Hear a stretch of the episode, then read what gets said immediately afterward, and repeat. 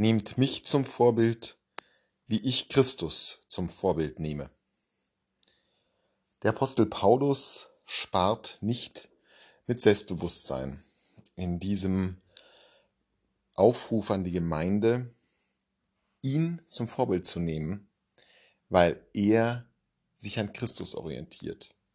Da stecken gleich zwei relativ klare Statements drin. Zum einen, dass man selber offensichtlich zum Vorbild taugt. Und das ist ja schon eine relativ bemerkenswerte Feststellung. Und zum anderen die Behauptung, dass sich die Autorität des eigenen Vorbilds daraus speist, dass man besonders gut Christus als Vorbild nachahmt, dass man geradezu eine Art Mittler Christi ist. Der Apostel ist durchaus kein Kind von Traurigkeit, wenn es darum geht, Autorität auszuüben. Aus all seinen Briefen spricht immer wieder dieses deutliche Selbstbewusstsein und diese klare Verständnis von der eigenen Rolle, die durchaus sehr zentral ist.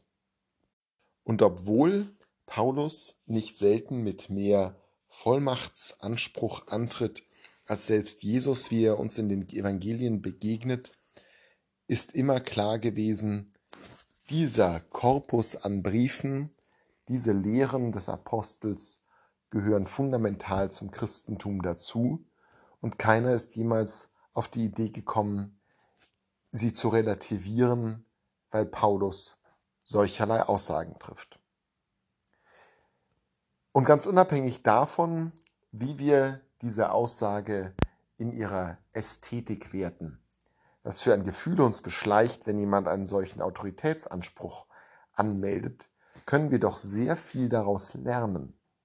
Und darauf kommt es letztlich bei der Beschäftigung mit der Heiligen Schrift ja immer wieder an, dass wir auch hinter das blicken, was dort bloß geschrieben ist.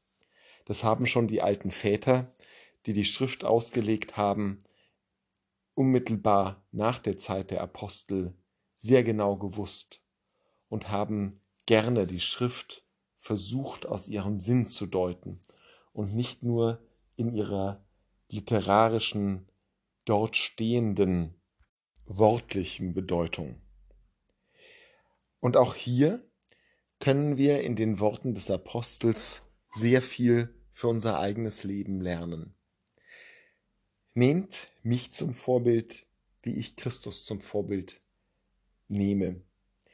Das bedeutet ja vor allem, dass wir uns an Vorbildern orientieren sollen.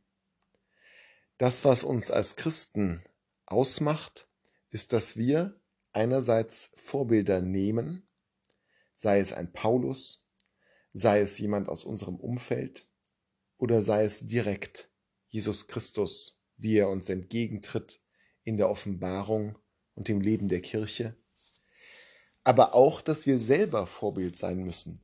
Denn der Anspruch, den Paulus hier erhebt, nehmt mich zum Vorbild, ist ja noch viel, viel stärker ein Anspruch an ihn selbst.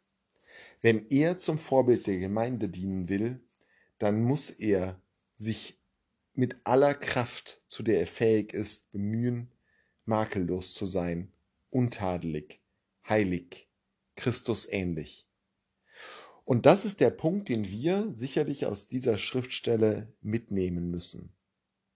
Dass auch wir gerufen sind, Vorbilder zu sein, dass die Menschen die uns begegnen im Alltag, dort, wo wir in unserem Leben direkt mit Menschen in Kontakt stehen, dass diese Menschen in uns Christus begegnen können, dass wir Vorbilder sind, indem wir durchscheinen lassen das Vorbild aller Vorbilder, Jesus Christus.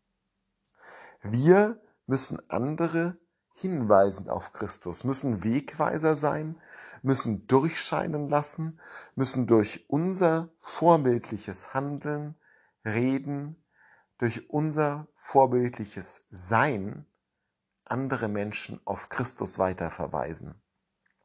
Das ist die Aufgabe, die der Apostel hier skizziert für sich und das ist die Aufgabe, die jeder von uns auch hat. Wollen wir das eigentlich? Ist das etwas, was wir aktiv erstreben? Ist es so, dass wir versuchen, so zu leben, dass unsere Arbeitskollegin, unser Kind, unser Bruder und unsere Freunde am Umgang mit uns auf Christus weiter verwiesen werden? Mühen wir uns wirklich darum? Vielleicht ein guter Auftakt für die Gewissenserforschungen in der Fastenzeit.